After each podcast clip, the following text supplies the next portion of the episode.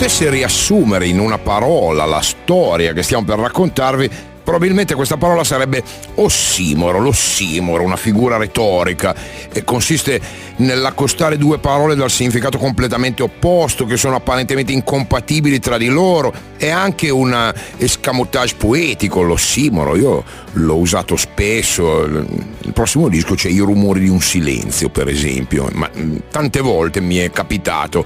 È interessante l'ossimoro parole che messe assieme assumono un significato nuovo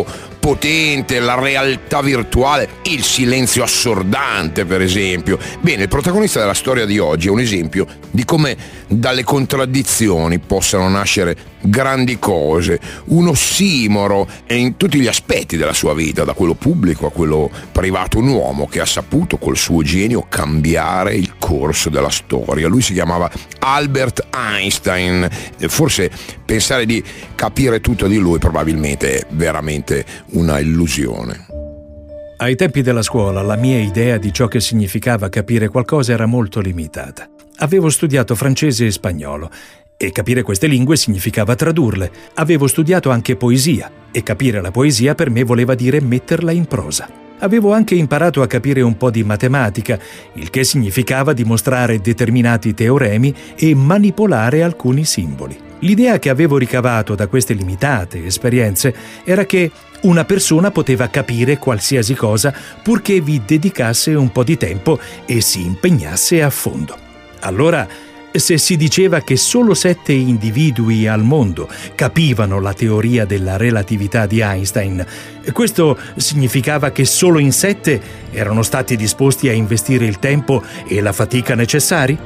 Il problema mi incuriosiva. Le parole del fisico Jeremy Bernstein nel suo libro L'uomo senza frontiere fanno capire bene come quella di Einstein non fosse una mente comune e non è stata comune neanche la sua storia. La vicenda di Einstein eh, mescola scienza, politica, genio, personalità, creatività parafrasando una delle sue ultime opere, è tutto parte di un unico campo, tutto è connesso, nessuno degli aspetti che compongono la figura di Einstein potrebbe esistere senza gli altri. Eh, lui è stato un uomo capace di rivoluzionare il mondo scientifico con la forza delle sue teorie, un uomo per certi versi egoista, freddo, forse anaffettivo, distaccato, ma anche eh, eh invece per altri versi capace di amore amori passionali, era un pacifista convinto e quindi in questo senso certo non egoista,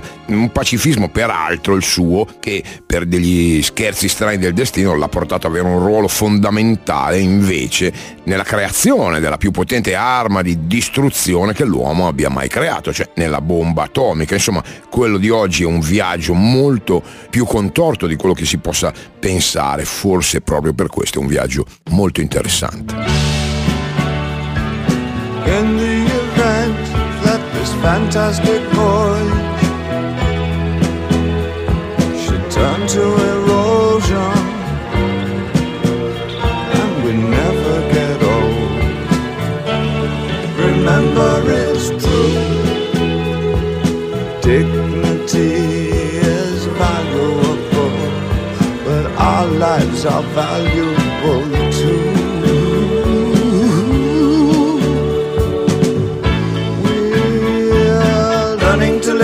somebody's depression.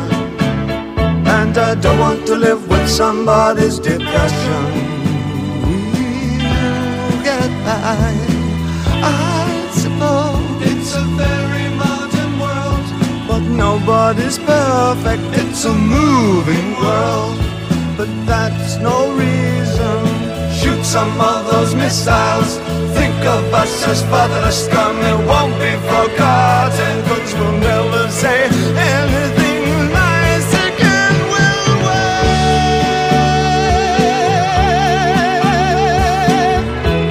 Spesso sono delle coincidenze insignificanti che cambiano il corso della storia.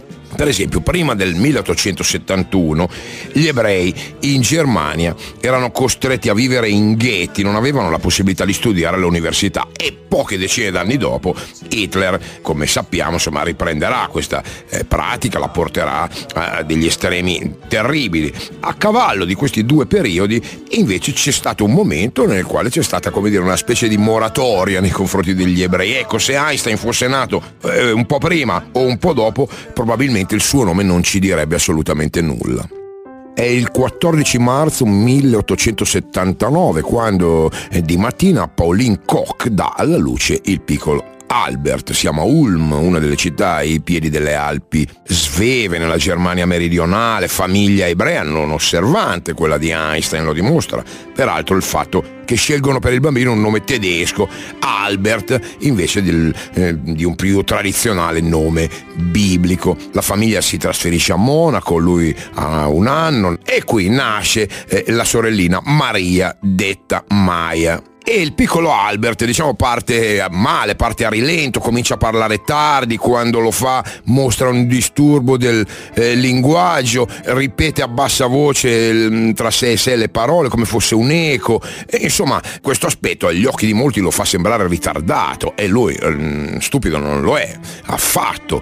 A scuola è considerato uno con la testa tra le nuvole, però anche uno ostinato, forse più bravo a analizzare un problema di matematica che non a comprendere gli altri. Qui bisogna sfatare un mito. In realtà Einstein non è mai stato rimandato in matematica come qualcuno ha detto, anzi lì se la cavava bene, aveva scritto il suo primo saggio di fisica teorica a 16 anni, lui è affascinato dalla scienza in tutti i suoi aspetti, quando sarà più grande parlerà di desiderio di fuga dalla meraviglia, cioè il bisogno di comprendere la natura delle cose, superando lo stupore che abbiamo quando le cose non siamo in grado di capirle. Sua madre, abile pianista, gli fece prendere lezioni di violino. In un primo tempo Albert si irritava per la disciplina meccanica imposta dall'insegnamento, ma una volta conosciute le sonate di Mozart, la musica divenne per lui fonte di magia e commozione. Credo che l'amore sia un maestro migliore del senso del dovere, affermò,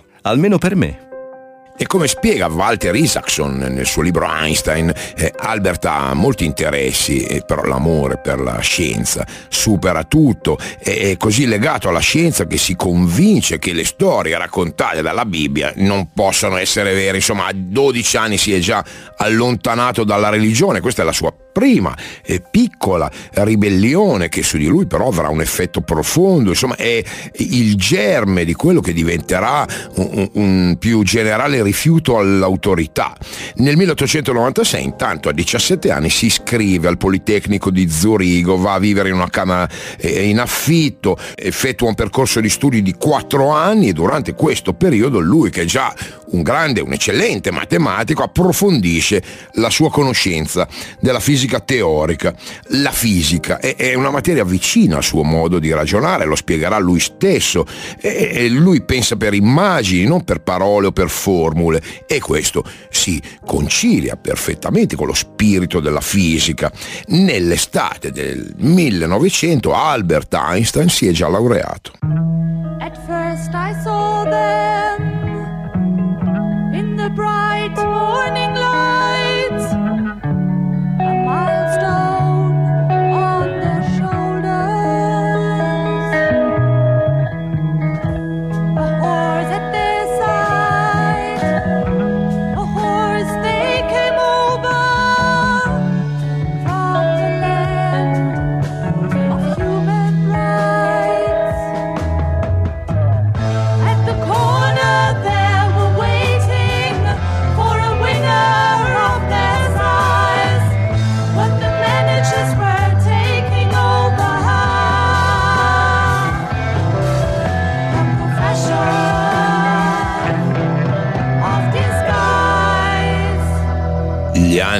universitari trascorrono sereni, c'è lo studio, c'è la barca a vela, c'è la musica, ci sono le ragazze, lui è un carismatico, durante i suoi studi ha diverse relazioni, per esempio quella con la giovane Mary Wintler che è la figlia dei suoi padroni di casa, oppure eh, un'altra relazione più importante con Mileva Maric che è una sua compagna di corso al Politecnico, l'unica donna del corso.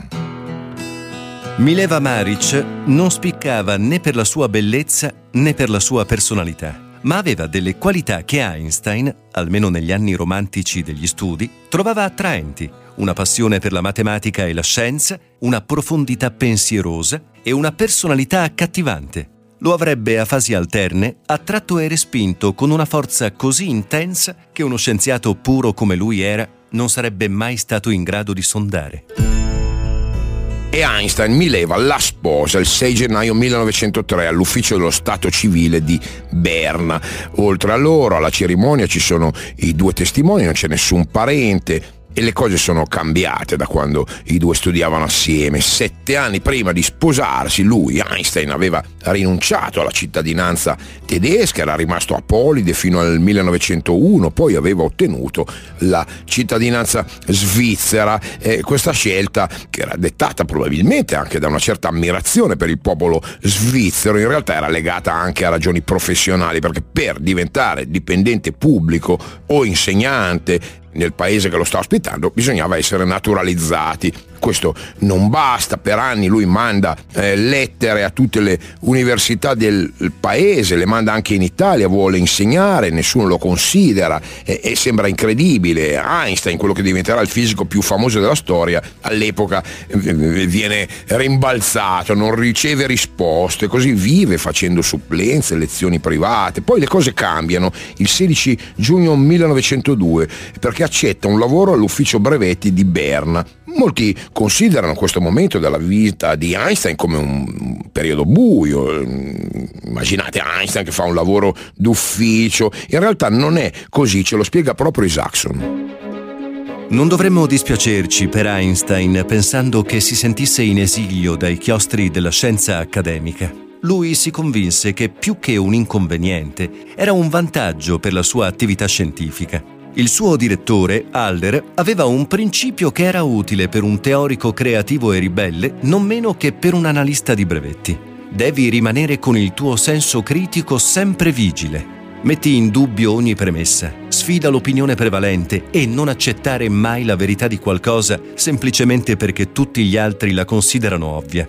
Quando prendi in mano una richiesta, diceva Haller, pensa che qualunque cosa dica quell'inventore sia sbagliata il lavoro non lo allontana dai suoi interessi, non sto parlando solo della fisica, anche della filosofia, della letteratura. Nel 1902 entra a far parte di un piccolo circolo culturale che è un gruppo di amici che si fa chiamare Accademia Olimpia, eh, organizzano cene e in queste cene discutono di qualunque cosa per loro fosse degna di interesse, dal principio di, di inerzia di Galileo alle teorie di, del filosofo scozzese David Hume. In una lettera del 1905 2005 che scrive a Konrad Habicht, un amico dell'Accademia Olympia, eh, Einstein si esprime così.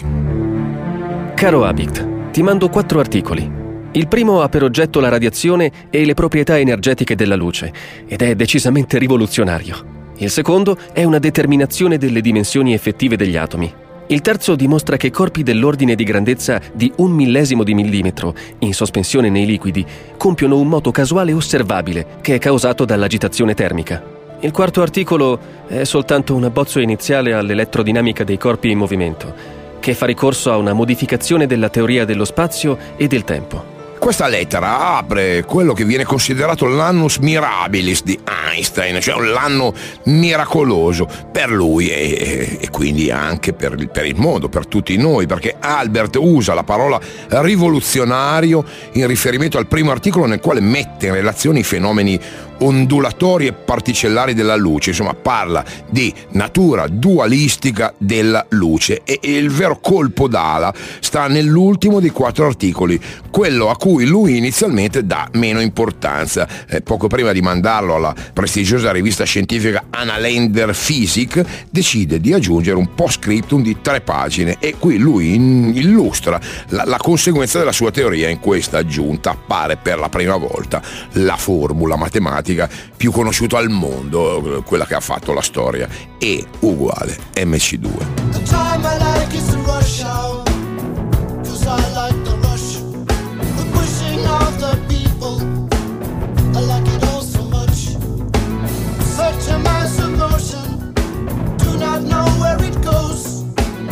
I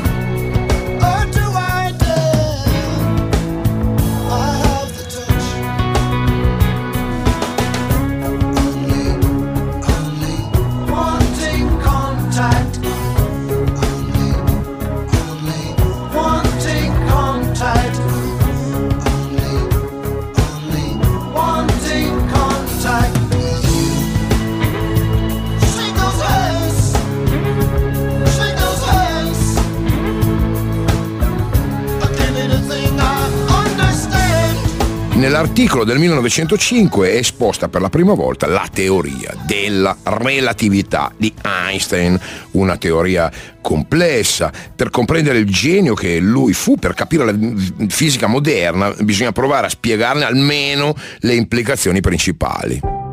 La fisica classica poggia le sue fondamenta sulle teorie di Newton, che eh, a sua volta basa tutto sulle scoperte di Galileo e degli scienziati prima di lui. Tutto è governato da alcune leggi universali, la legge di gravità, le leggi sul moto. Sul finire dell'Ottocento, gli studi sulle onde elettromagnetiche di un fisico scozzese, Clerk Maxwell, cominciano a, a incrinare le basi teoriche di questa concezione. Risolvendo le equazioni di Maxwell si osserva che la velocità della luce è costante 300.000 km al secondo.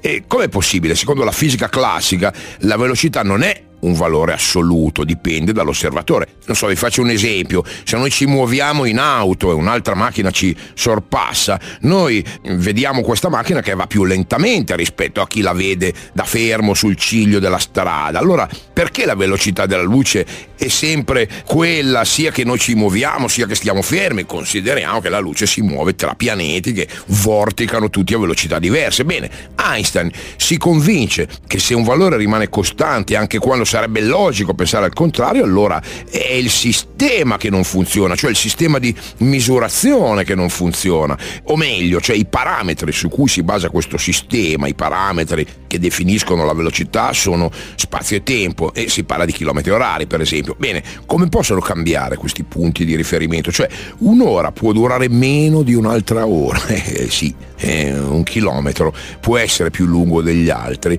Einstein sostiene che è possibile.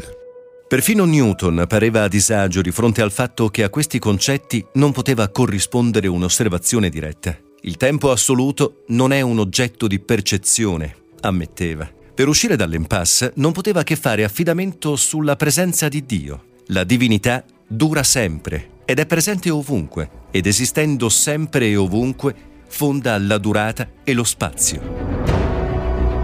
L'intuizione di Einstein è questa, pensare che quando si arriva a velocità prossime a quelle della luce, lo spazio e il tempo non sono più assoluti, si influenzano l'un l'altro. È una questione complessa. Semplifichiamolo ancora di più, possiamo dire che per Einstein più ci si avvicina alla velocità della luce, più lo spazio si contrae, più il tempo si dilata. L'unica costante è proprio quella, la velocità della luce, che è considerato un limite invalicabile, uno dei contributi principali della relatività è la formula EMC2. Questa formula indica una relazione tra l'energia e la massa, secondo Einstein, che sono eh, eh manifestazioni diverse della stessa entità. E questi due aspetti prima non erano mai stati accostati. Tutto questo in realtà non solo permetterà di spiegare fenomeni che prima erano incomprensibili, ma porterà a delle scoperte che poi sono alla base di tutta la scienza, di tutta la tecnologia moderna. Il falco. E il gabbiano. E il gabbiano. E il gabbiano.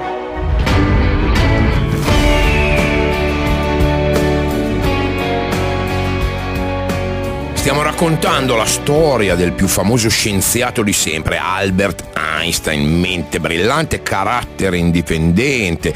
Abbiamo raccontato la sua infanzia, i suoi studi di matematica e di fisica, la sua vita in Svizzera dopo aver abbandonato la Germania. Abbiamo raccontato di sua moglie, del suo primo grande colpo d'ala, cioè la teoria della relatività. Con questa lui ha risolto una delle più grandi contraddizioni della fisica del suo tempo, ha introdotto concetti del tutto contrari all'intuizione e alla eh, logica di, di, di quel periodo, però concetti capaci di cambiare per sempre il modo di vedere il mondo. La impalcatura matematica della teoria della relatività di Einstein eh, in realtà deve molto al contributo di studiosi come Marcel Grossman, Hermann Minkowski e anche della moglie di Einstein, Mileva Maric, Comunque, per quanto complesse eh, le teorie di Einstein hanno eh, subito riscontro nel mondo scientifico. Uno dei primi che lo sostiene è Max Planck, è uno stimatissimo fisico, teorico tedesco, padre della fisica quantistica, la teoria che deve molto a Einstein, per la quale Planck peraltro otterrà il premio Nobel nel 1918. Sembra incredibile, ma comunque malgrado questo successo, queste gratificazioni, la vita di Einstein non cambia molto, anzi all'inizio lui sembra addirittura voler abbandonare l'idea di insegnare all'università, poi spinto da alcuni colleghi, insomma si convincerà a non spingersi troppo in, in, là, insomma il primo corso che tiene nel 1908 all'Università di Berna in realtà lo scoraggia perché è un corso poco frequentato, lui lo interromperà addirittura prematuramente, poi le cose cambieranno e anche di molto negli anni successivi. Einstein andrà a insegnare a Zurigo e poi a Praga.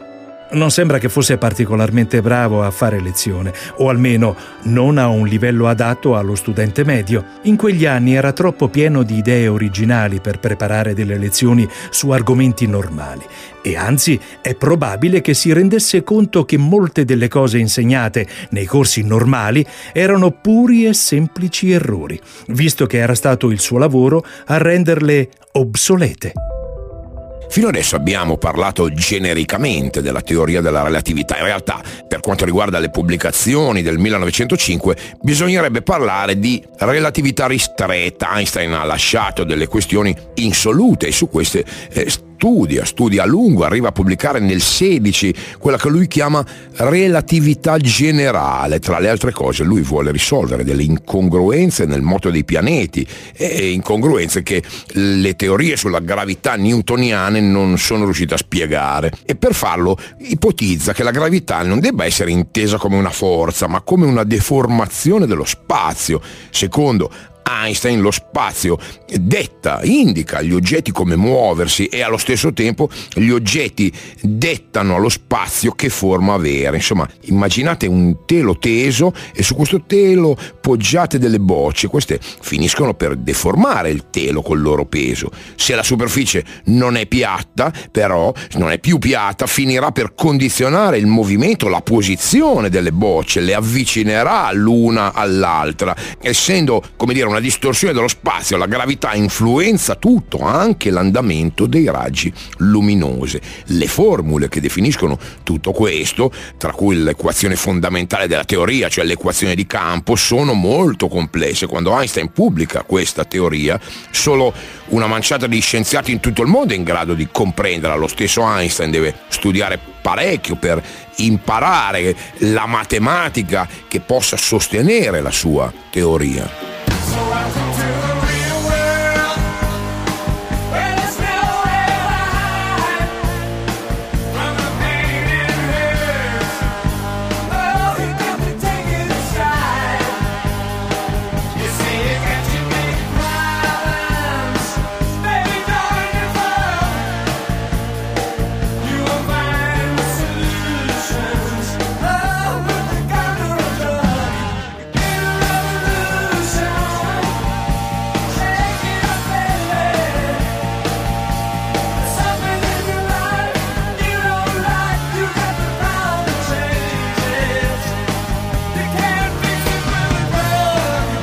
Intanto nel 1914 scoppia la prima guerra mondiale. Einstein è un uomo mite, è, è dominato da, da, un profondo pacifismo. Forse proprio per questo si sente in dovere di dire la sua. Noi scienziati, scrive, dobbiamo incoraggiare l'internazionalismo. E lui eh, intanto però ha una guerra tutta sua da combattere, la guerra della vita matrimoniale. I giudizi dall'esterno sono facili da dare, ma difficili da verificare. La crisi del matrimonio era una spirale discendente. Albert si era chiuso a livello affettivo e Mileva era diventata cupa e depressa. Una cosa aveva accentuato l'altra. Einstein tendeva a evitare i dispiaceri immergendosi nel lavoro. La Maric, da parte sua, era amareggiata dal crollo dei suoi sogni e sempre più risentita per il successo del marito. La gelosia la rendeva ostile a chiunque fosse vicino ad Einstein. La sua diffidenza era comprensibilmente un effetto del distacco di Einstein, ma ne era anche una causa. A partire dal 1912 Einstein comincia a frequentare sua cugina Elisa, di tre anni più grande, un amore passionale come quasi tutti gli amori di Albert. Per incontrarla lui sparisce per giorni e alla fine lascia definitivamente casa e in questo periodo di transizione emerge un aspetto incredibile del carattere di Einstein. Lui scrive una lettera a Mileva nella quale detta le nuove condizioni del loro rapporto. Scrive cose come la camera da letto e lo studio devono essere sempre mantenuti puliti oppure devi smettere di rivolgermi la parola se io ti proibisco di farlo. E, insomma, sono tutte condizioni eh, eh, insostenibili. Forse lui fa apposta, chi lo sa. Eh, sta di fatto che i due nel 1915 divorzieranno dopo una lunga e tormentata trattativa che si conclude, e eh, alla fine poi si parla di soldi, eh, e si conclude la trattativa quando lui promette alla moglie che nel caso gli venga assegnato il premio Nobel, lui le cederà il premio, i soldi. E questo gesto ha un significato duplice perché da una parte rappresenta una specie di risarcimento simbolico per gli articoli del 1905, quelli che la moglie aveva scritto con lui, e poi insomma c'è un risarcimento economico, una buona uscita. Il premio Nobel ammonta a 135.000 corone svedesi che erano 37 volte lo stipendio annuo di Mileva. E insomma anche allora molti matrimoni finivano così. Lei accetta l'accordo, ci mancherebbe altro, e Einstein si risposa con Elsa dopo la fine della guerra nel 1919. Quasi un anno dopo la fine del brutale conflitto, ecco l'annuncio che la teoria di un ebreo tedesco era stata confermata da un quacchero inglese. Scienziati appartenenti a due nazioni nemiche avevano ripreso a collaborare, esultò il fisico Leopold Infeld. Sul Times di Londra del 7 novembre comparivano articoli sui tedeschi sconfitti convocati a Parigi, ma compariva anche il titolo Rivoluzione nella scienza, nuova teoria dell'universo, la concezione newtoniana demolita. Il quacker inglese di cui parla Isaacson è un astrofisico britannico, si chiama Arthur Eddington. Il 9 marzo 1919 questo Eddington ha fotografato un'eclisse solare dall'isola di Principe in Africa e gli scatti del campo stellare che sono stati eseguiti prima e durante e dopo l'eclisse in realtà non coincidono, cioè le stelle cambiano leggermente posizione, è un effetto dovuto alla distorsione del campo gravitazionale del Sole. Insomma, questa è la conferma che Einstein non si sta sbagliando, la teoria della relatività generale è corretta. Tre mesi dopo, sia la Royal Society of Sciences che la Royal Astronomical Society confermano l'esito positivo della prova. Da un giorno all'altro Einstein diventa lo scienziato più popolare al mondo, non solo all'interno della comunità scientifica, ma anche tra la gente comune. E nel 1921, per la gioia dell'ex moglie, a soli 42 anni, Einstein vince il premio Nobel per la fisica, ma non per la teoria della relatività, che è, probabilmente è troppo complessa per essere compresa. Eh, vince il Nobel per la legge sull'effetto fotoelettrico. Il falco e il gabbiano. E il gabbiano. E il gabbiano.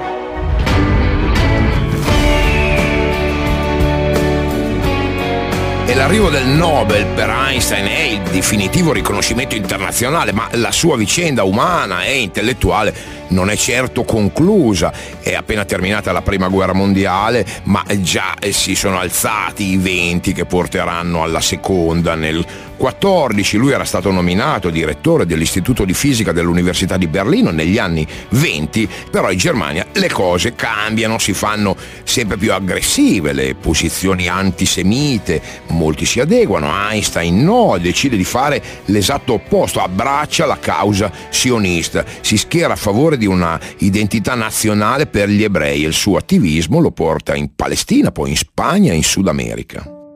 La fama di Albert Einstein in crescita vertiginosa e il suo nascente sionismo concorsero nella primavera del 1921 a determinare un evento che rimase unico nella storia della scienza e comunque eccezionale per qualsiasi campo. Un grandioso tour della durata di due mesi in corteo attraverso gli Stati Uniti, che anticipava il genere di frenesia di massa e di adulazione da parte della stampa che più tardi avrebbe suscitato una rockstar in tournée. Il mondo non aveva mai visto prima e forse non rivedrà più una simile celebrità scientifica, un divo che era al tempo stesso una mite icona dei valori umanistici e un santo patrono vivente degli ebrei.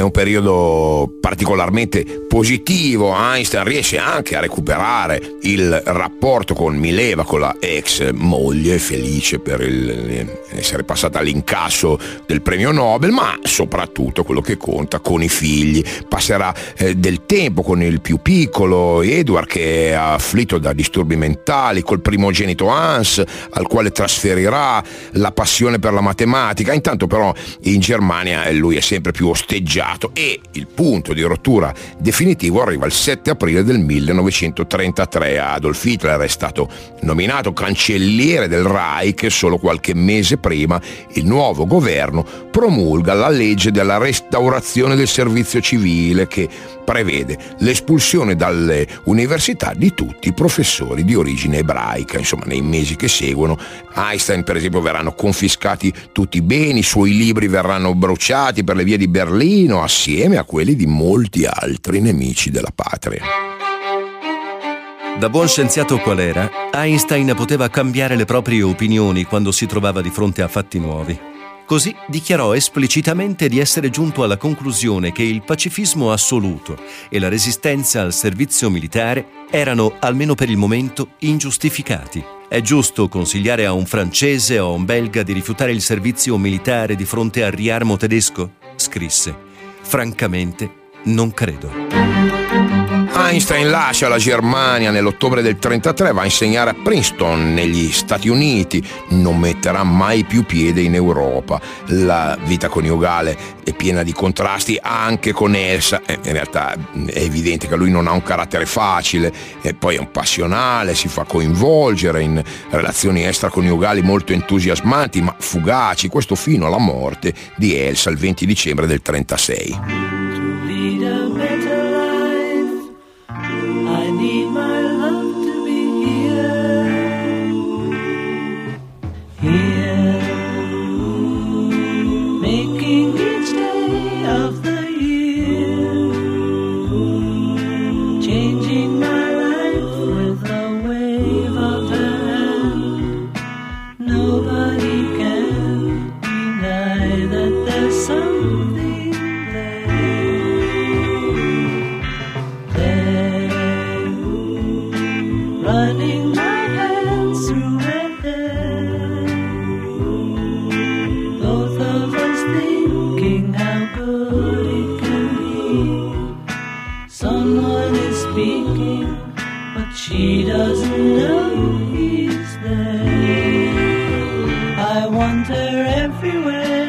Nel 1940 Einstein diventa cittadino americano. La carriera statunitense in realtà non sarà brillante quanto quella europea, ma riuscirà comunque a cambiare il corso della storia il 2 agosto del 39 scrive una lettera al presidente americano Roosevelt, lo convince a appoggiare gli studi di Leo Szilard e Enrico Fermi, due fisici, studi peraltro basati su alcune delle sue teorie.